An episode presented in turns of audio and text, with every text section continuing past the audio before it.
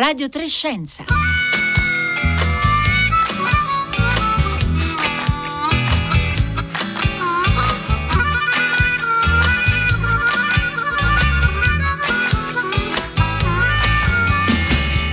11.30 e 52 secondi in questo istante. Buongiorno, bentornati a Radio Trescenza da Francesca Buoninconti. Noi oggi torniamo a parlare di tumori, eh, di ricerca sui tumori. Lo facciamo ovviamente per cercare di raccontarvi nuovi sviluppi, nuovi passi avanti della ricerca oncologica. Eh, e per farlo oggi ci facciamo aiutare da due tra i protagonisti e le protagoniste della eh, ricerca italiana d'eccellenza in campo oncologico. Uh, questa infatti è la settimana in cui uh, la RAI sostiene l'AIRC, uh, l'Associazione Italiana Ricerca sul Cancro e l'AIRC diciamo che fa un ottimo lavoro, sono oltre 5.000 gli scienziati e le scienziate che sono impegnate, impegnate appunto a rendere il cancro una malattia sempre più curabile. E allora se volete sostenere l'AIRC e i suoi ricercatori, ricercatrici, se volete garantire continuità al loro prezioso lavoro potete inviare un sms al 455 521 per donare 2 euro oppure potete chiamare sia dal telefono fisso che da cellulare sempre lo stesso numero il 45521 per donare 5 o 10 euro. Potete sostenere AIRC anche in molti altri modi che potete scoprire sul loro sito airc.it, lo trovate linkato anche eh, sulla pagina della puntata di oggi di Radio Trescenza sui nostri social e noi oggi però con due ricercatori AIRC di eccellenza parleremo eh, di uno dei tumori forse eh, più diffusi nella popolazione femminile. Parliamo infatti di tumore al seno, eh, ma parleremo anche di oncofertilità e dei meccanismi molecolari e genetici che poi si trovano eh, alla base del cancro per partecipare ovviamente alla puntata di oggi con eh, le vostre domande, con i vostri commenti. Come sempre noi eh, vi aspettiamo via sms e whatsapp al 335 56 34 296 eh, e io intanto do il buongiorno al nostro primo ospite di oggi, a Matteo Lambertini. Benvenuto. Buongiorno, grazie, grazie per l'invito, buongiorno a tutti. Grazie a lei per essere con noi. Matteo eh, Lambertini è ricercatore AIRC presso l'ospedale Policlinico San Martino di Genova ed è eh, la seconda volta almeno insomma, che ci incontriamo ai microfoni di Radio Trescenza. Matteo Lambertini infatti ci eravamo lasciati nel 2018 quando eh, lei all'epoca era giovanissimo ancora, lo è tuttora, eh, dottorando all'Istitut Jules Bordet di Bruxelles e aveva appena ricevuto un premio importante, un premio dell'ASCO Meeting a Chicago, eh, appunto al congresso della Società Americana di Oncologia Clinica. Con lei erano stati premiati anche altri dieci giovani ricercatori, ma eh, in quella puntata il microfono di eh, Rossella Panarese, l'ideatrice di questa trasmissione, eh, lei aveva espresso anche poi il desiderio di tornare in Italia, insomma di fare qui eh, ricerca sul cancro nel, nel, suo paese. Direi che quell'augurio di Rossella Panarese insomma le ha, le ha portato bene. Come è riuscito a tornare qui in Italia e che ruolo ha avuto o ha ancora AIRC insomma nel, nella sua ricerca? Ricerca qui oggi in Italia. Esatto, esatto, è stato, diciamo, il desiderio è stato, si è avverato nel senso che ho avuto la possibilità di tornare con una posizione universitaria presso appunto, l'ospedale San Martino all'Università di Genova grazie alla professoressa Lucia Del Mastro che era il mio mentore da specializzante, mi ha sempre un po' seguito anche nelle mie varie esperienze estere, poi ha fatto diciamo, di tutto per potermi riavere nelle, nel suo gruppo ed è per me ovviamente un grande piacere. AIRC è stato ed è fondamentale per questa, per questa scelta, nel senso che, che, grazie a un grosso finanziamento AIRC che ho ottenuto l'anno scorso e che mi permette di proseguire sulla mia linea di ricerca eh, che avevo avviato quando ero appunto a Bruxelles, mi ha permesso di avviare la mia attività di ricerca e di, di, diciamo, di rientro a Genova e di proseguirla per i prossimi, per i prossimi anni. Quindi nel, nel, mio caso specifico posso eh, diciamo, solo dire grazie e, e ed ha proprio un, un, ruolo chiave per anche la decisione poi di rimanere nelle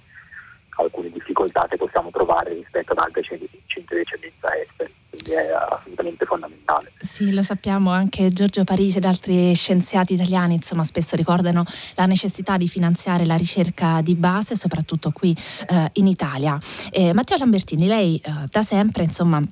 appunto anche quando già era a Bruxelles si è eh, occupato di tumore alla mammella, di tumore al seno. Allora noi oggi cerchiamo di sfruttare un po' le sue competenze. E, ehm, è corretto parlare al singolare, cioè dire tumore al seno o sarebbe meglio utilizzare il plurale? Ci può, ci può fare una panoramica? Eh, questa è una domanda molto importante, nel senso che oggi è sempre di più è vero questo, questo concetto, il tumore alla mammella non è più una malattia che si cura in un determinato modo, ma è eh, composta da malattie anche completamente diverse l'una dall'altra che hanno un percorso terapeutico completamente diverso. E diciamo, parliamo spesso di medicina di precisione, medicina, diciamo, eh, medicina personalizzata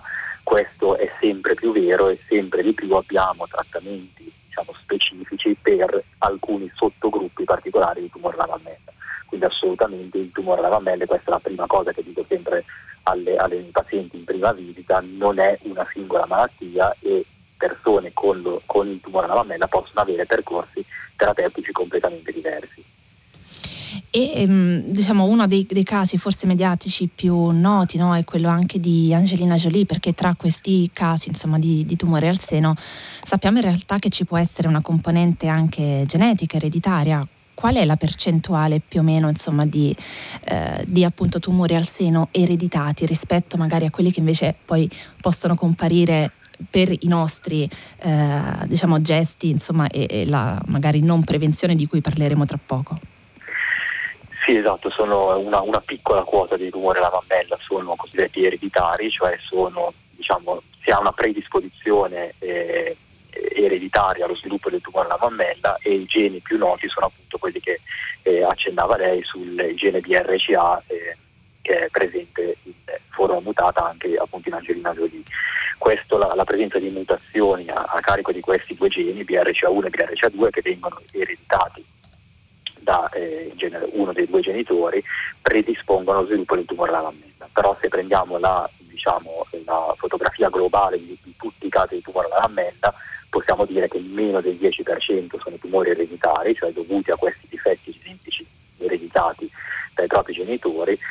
Se andiamo poi a, a valutare alcuni tipi specifici di tumore alla mammella, per esempio quello che si chiama tumore triplo negativo, cioè uno dei sottotipi di tumore alla mammella con delle caratteristiche biologiche particolari, in quel sottotipo la percentuale di, di casi ereditari, quindi dovuti a questa mutazione di RCA, è più alta. E se andiamo nel campo del, dell'oncofertilità, quindi di pazienti, di pazienti giovani, che è il campo di cui mi occupo soprattutto io anche nella mia attività clinica di tutti i giorni, nelle pazienti giovani la presenza di questa mutazione è più frequente, cioè se c'è un caso di tumore alla mammella diagnosticato in età inferiore ai 40 anni, già questo questa diagnosi in età, in età giovane è un criterio per fare questo test e andare a vedere se c'è questa mutazione e questa mutazione in questi casi si può trovare fino al 15% dei casi. Eh, scusi se glielo chiedo, ma questo test si può effettuare gratuitamente insomma, eh, nei, negli ospedali, nei, insomma, quando si riceve appunto una diagnosi? Eh, ci sono però dei criteri, sì, nel senso che il test è gratuito, però ci sono dei criteri eh, specifici per inviare le pazienti al test genetico e per poter effettuare il test, quindi non certo. tutte le, le, donne che hanno una nuova diagnosi di tumore alla mammella devono o possono fare gratuitamente il test.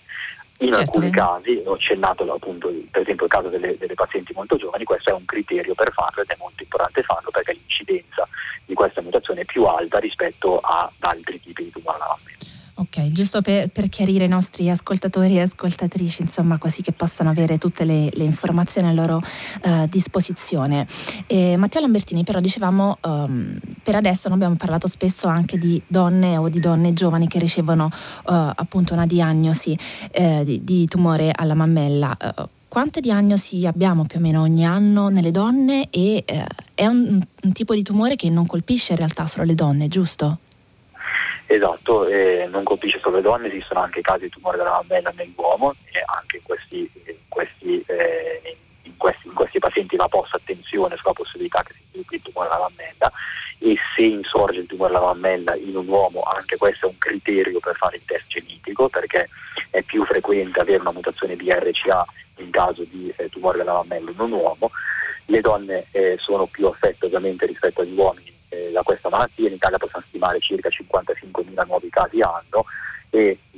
considerato il sottogruppo di eh, donne con età inferiore ai 40 anni, possiamo stimare che circa il 6% di questi 55.000 nuovi casi sono in donne con età inferiore ai 40 anni, quindi vuol dire comunque più di 3.000 casi, più di 3.500 casi all'anno anche in donne molto giovani, donne nelle quali non abbiamo diciamo, una prevenzione, uno screening mammografico attivo e quindi qua è importante ovviamente la, l'autopalpazione. Esatto, tra, parleremo adesso proprio della, della, prevenzione, le anticipo, quindi una delle, delle domande, no? ehm, perché appunto tra le parole importanti anche nella comunicazione sui tumori c'è ovviamente sempre la prevenzione. Allora, quali sono i comportamenti corretti che possiamo seguire e a quali segnali magari dobbiamo fare più attenzione? Eh, diciamo la cosa importantissima a qualsiasi età è l'autopalpazione, quindi conoscere il proprio, il proprio, seno e in qualsiasi momento si riscontri qualcosa di, diciamo, di strano, soprattutto un nodulo che magari non si era sentito, quindi un, nodulo di nuovo riscontro, è fondamentale subito richiedere un, eh, una visita specialistica. Eh, questo no, ovviamente non tutti i nodi della mammella sono tumore alla mammella, però in presenza di questo, eh, di questo segnale è fondamentale escludere che si tratti di un tumore alla mammella. Ci tengo a fare questa precisazione anche per esempio nel caso delle, delle, delle pazienti giovani e per esempio di un caso più raro ma non impossibile eh, di diagnosi di tumore alla mammella in gravidanza. Anche una donna in gravidanza, una, una donna che sta allattando può sviluppare il tumore alla mammella e anche in questi casi eh, in, se diciamo, si un riscontro autopalpatorio di un nodulo bisogna richiedere un eh, controllo specialistico ed escludere che questo nodulo non sia un tumore alla mammella. Questo diciamo, fondamentale a qualsiasi età. Al 335 5634 296 c'era infatti Anna da Bologna che ci chiedeva eh, appunto se ha un ruolo nella diffusione del cancro al seno il fatto che le donne uh, allattano meno, insomma Matteo Lambertini ci ha appena eh, risposto. E, um, un'altra cosa insomma, che, che, lei forse ha riscontrato in questo ultimo anno di, di pandemia, lei oltre ad essere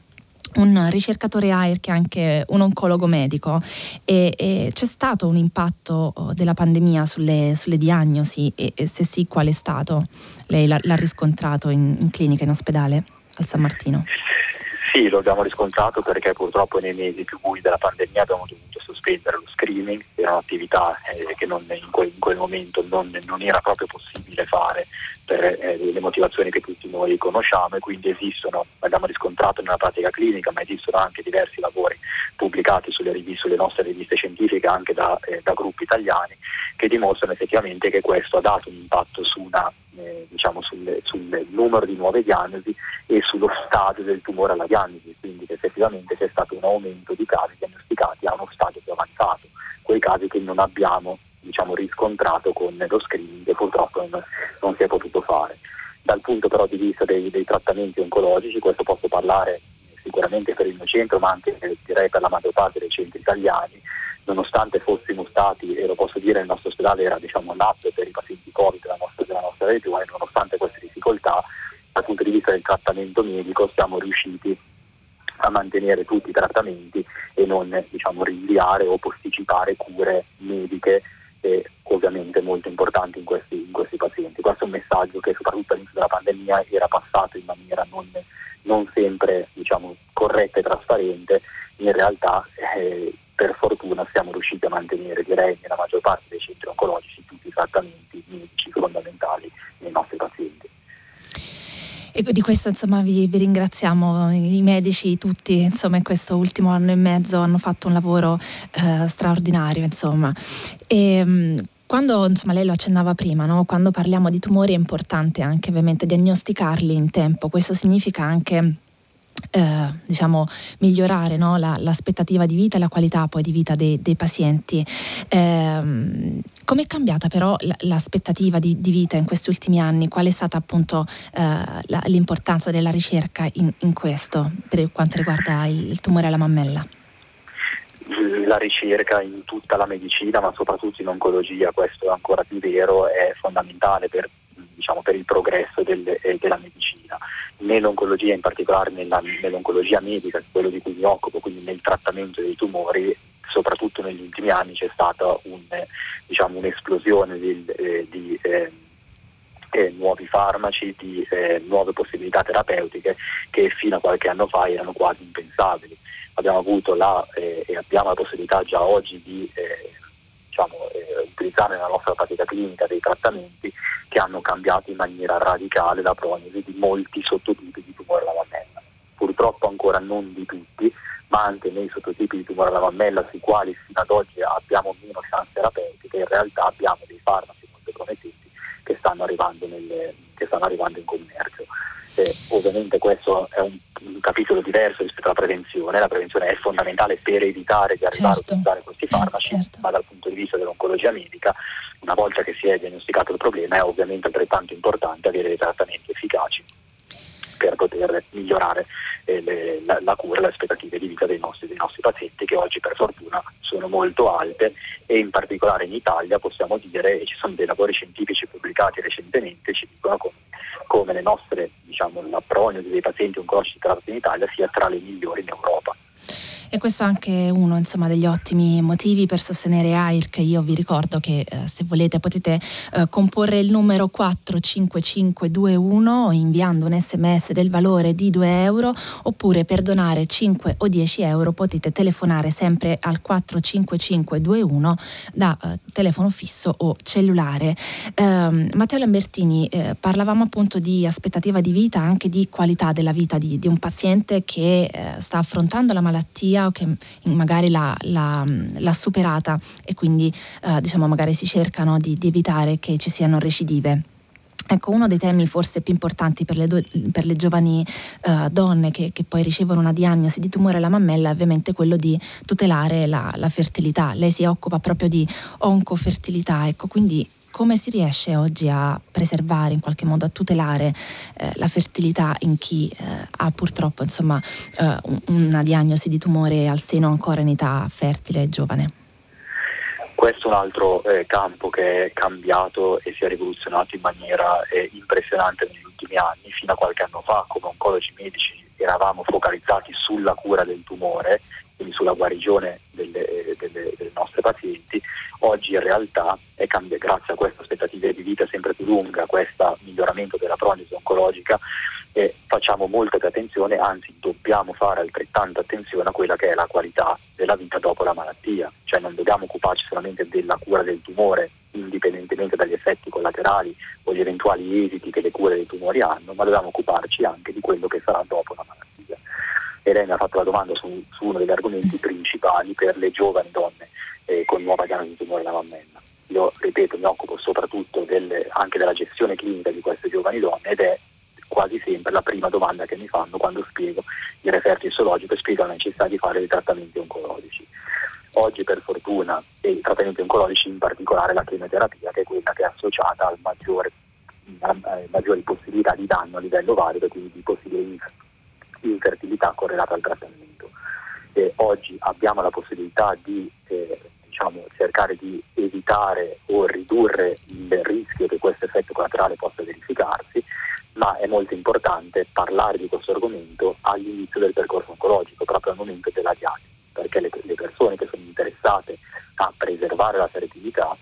devono accedere alle, alle, strategie di preservazione della fertilità prima di iniziare la chemioterapia. Non può essere fatto in corso di chemioterapia e non dovrebbe essere fatto al termine dei trattamenti oncologici. Sono procedure che vanno fatte prima e queste procedure oggi in Italia sono la crioconservazione degli ovociti, che è la tecnica standard, quindi la tecnica principale da proporre alle donne interessate a una futura gravidanza. Per le persone che, che, per le quali non c'è abbastanza tempo per fare questa tecnica, servono due o tre settimane di tempo per poter effettuare questa, eh, questa tecnica. Se è necessario iniziare subito i trattamenti oncologici, se non abbiamo due o tre settimane di tempo, si può fare la crioconservazione del tessuto ovarico, e poi successivamente a queste tecniche in corso di chemioterapia è possibile dare un farmaco che è un, eh, diciamo un, un antiormone, un farmaco che manda in menopausa farmacologica, quindi le, donne, quindi sospende diciamo, l'attività ovarica durante la chemioterapia in modo che si riduce l'effetto tossico della chemioterapia sulle, eh, sulle ovarie. Grazie Matteo Lambertini per averci insomma, dato questa panoramica anche così uh, approfondita sul tumore al seno, su come preservare la, la, fertilità nel momento in cui si riceve una diagnosi. Io ricordo che Matteo Lambertini è ricercatore AIRC all'ospedale Policlinico San Martino di Genova, ma intanto do subito il benvenuto all'altra nostra ospite di oggi, Alessia Ciarrocchi. Buongiorno. Buongiorno, buongiorno. Eh, Alessia Cerrocchi è ricercatrice invece presso l'azienda Uni- Unità Sanitaria Locale di Reggio Emilia, ricercatrice AIRC ovviamente, e si occupa in realtà di un altro aspetto del, del cancro. Lei eh, studia il cancro da un punto di vista molecolare, studia il genoma proprio delle cellule tumorali e, e in particolare quello che eh, lei definisce the dark side of the genome, cioè il lato oscuro del genoma. E che cos'è questo, sta- questo lato oscuro del genoma, Alessia? Alessia Ciarrocchi e perché definisce il, il progetto Genoma Umano uno dei più grandi fallimenti della ricerca scientifica? Allora, eh, innanzitutto vabbè, ehm, vi ringrazio ancora per lo spazio che eh, mi state dedicando e che state dedicando ad ARC. E, allora, il genoma eh, ormai lo sanno tutti, è, è, il libro che scrive la nostra vita, è in un certo senso il libro delle istruzioni operative che decide come siamo e come lo diventiamo. È chiaro quindi che eh, nel momento in cui dentro la struttura, la sequenza, la funzione del genoma qualcosa si altera, e questa alterazione poi produce un'anomalia a livello dei sistemi di funzionamento delle nostre cellule e quindi insomma, molte delle malattie che affliggono l'uomo, se non quasi tutte, sono in realtà delle malattie del genoma. Il cancro è una malattia del genoma, lo è perché eh, appunto il tumore si sviluppa a partire da alterazioni a livello del DNA di una cellula e durante tutto il percorso evolutivo che un tumore eh, segue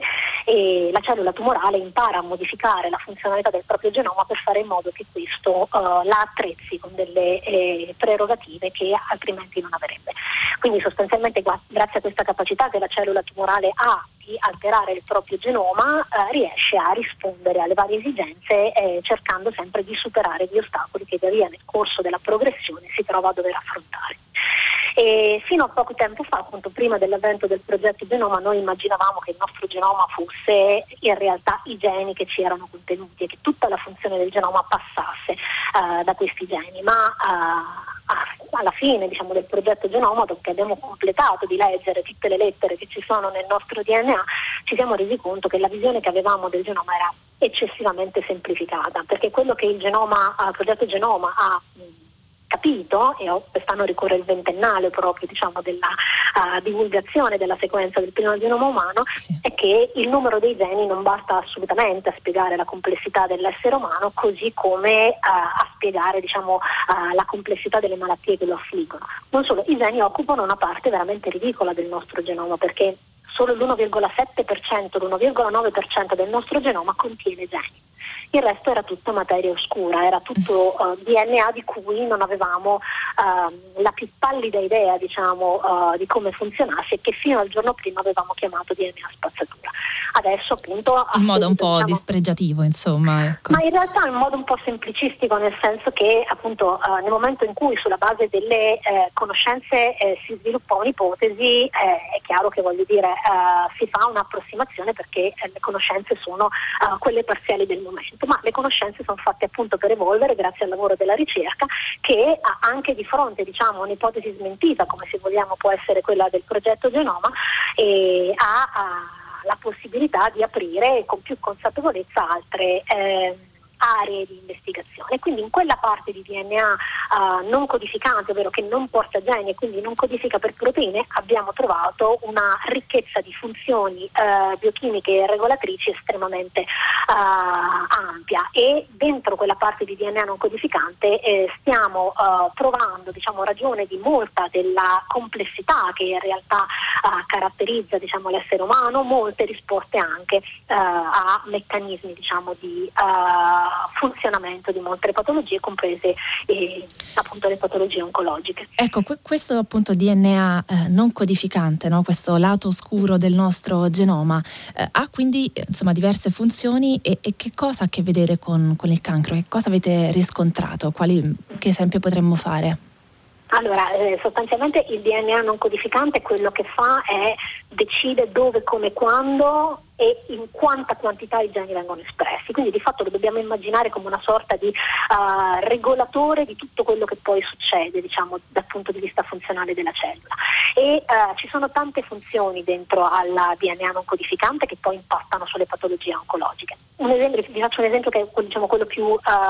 diciamo, esemplificativo possibile. Ci sono delle regioni nel DNA non codificante che sono delle vere e proprie uh, regioni di autotuning dell'attività della, del genoma, sostanzialmente sono regioni regolatrici uh, in cui si concentra l'attività di tanti fattori che decidono i livelli di espressione dei vari geni. Ci sono dei geni nella cellula uh, che sono fondamentali per la cellula tumorale, cioè la cellula tumorale è proprio dipendente dall'attività di questi geni.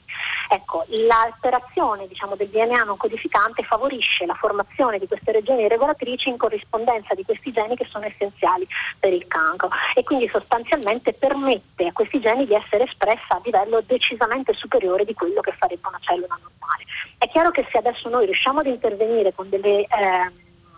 terapie o con delle applicazioni su queste regioni regolatrici noi possiamo uh, cortocircuitare questa dipendenza che la cellula tumorale ha andandogli a sottrarre un fattore che le è assolutamente necessario e quindi creandole uno svantaggio in termini di crescita e di sopravvivenza. Quindi lo studio del genoma non codificante serve anche a questo, oltre che chiaramente ad andare a mappare tanti altri meccanismi uh, che servono alla tumore per poter, uh, potersi evolvere quindi poterli poi andare ad aggredire. Quindi appunto cercare di in qualche modo tagliare un po' le, le gambe eh, alla cellula tumorale nel momento in cui eventualmente dovesse eh, insomma, acquisire no, un qualche tipo di vantaggio. Eh, Alessia Ciarrocchi, lei come ricercatrice AIRC però è anche impegnata con le scuole, noi l'abbiamo sottratta proprio oggi a uno di questi eh, incontri che AIRC sta tenendo in occasione dei giorni della ricerca con 70 eh, scuole eh, superiori ovviamente in modalità a distanza insomma.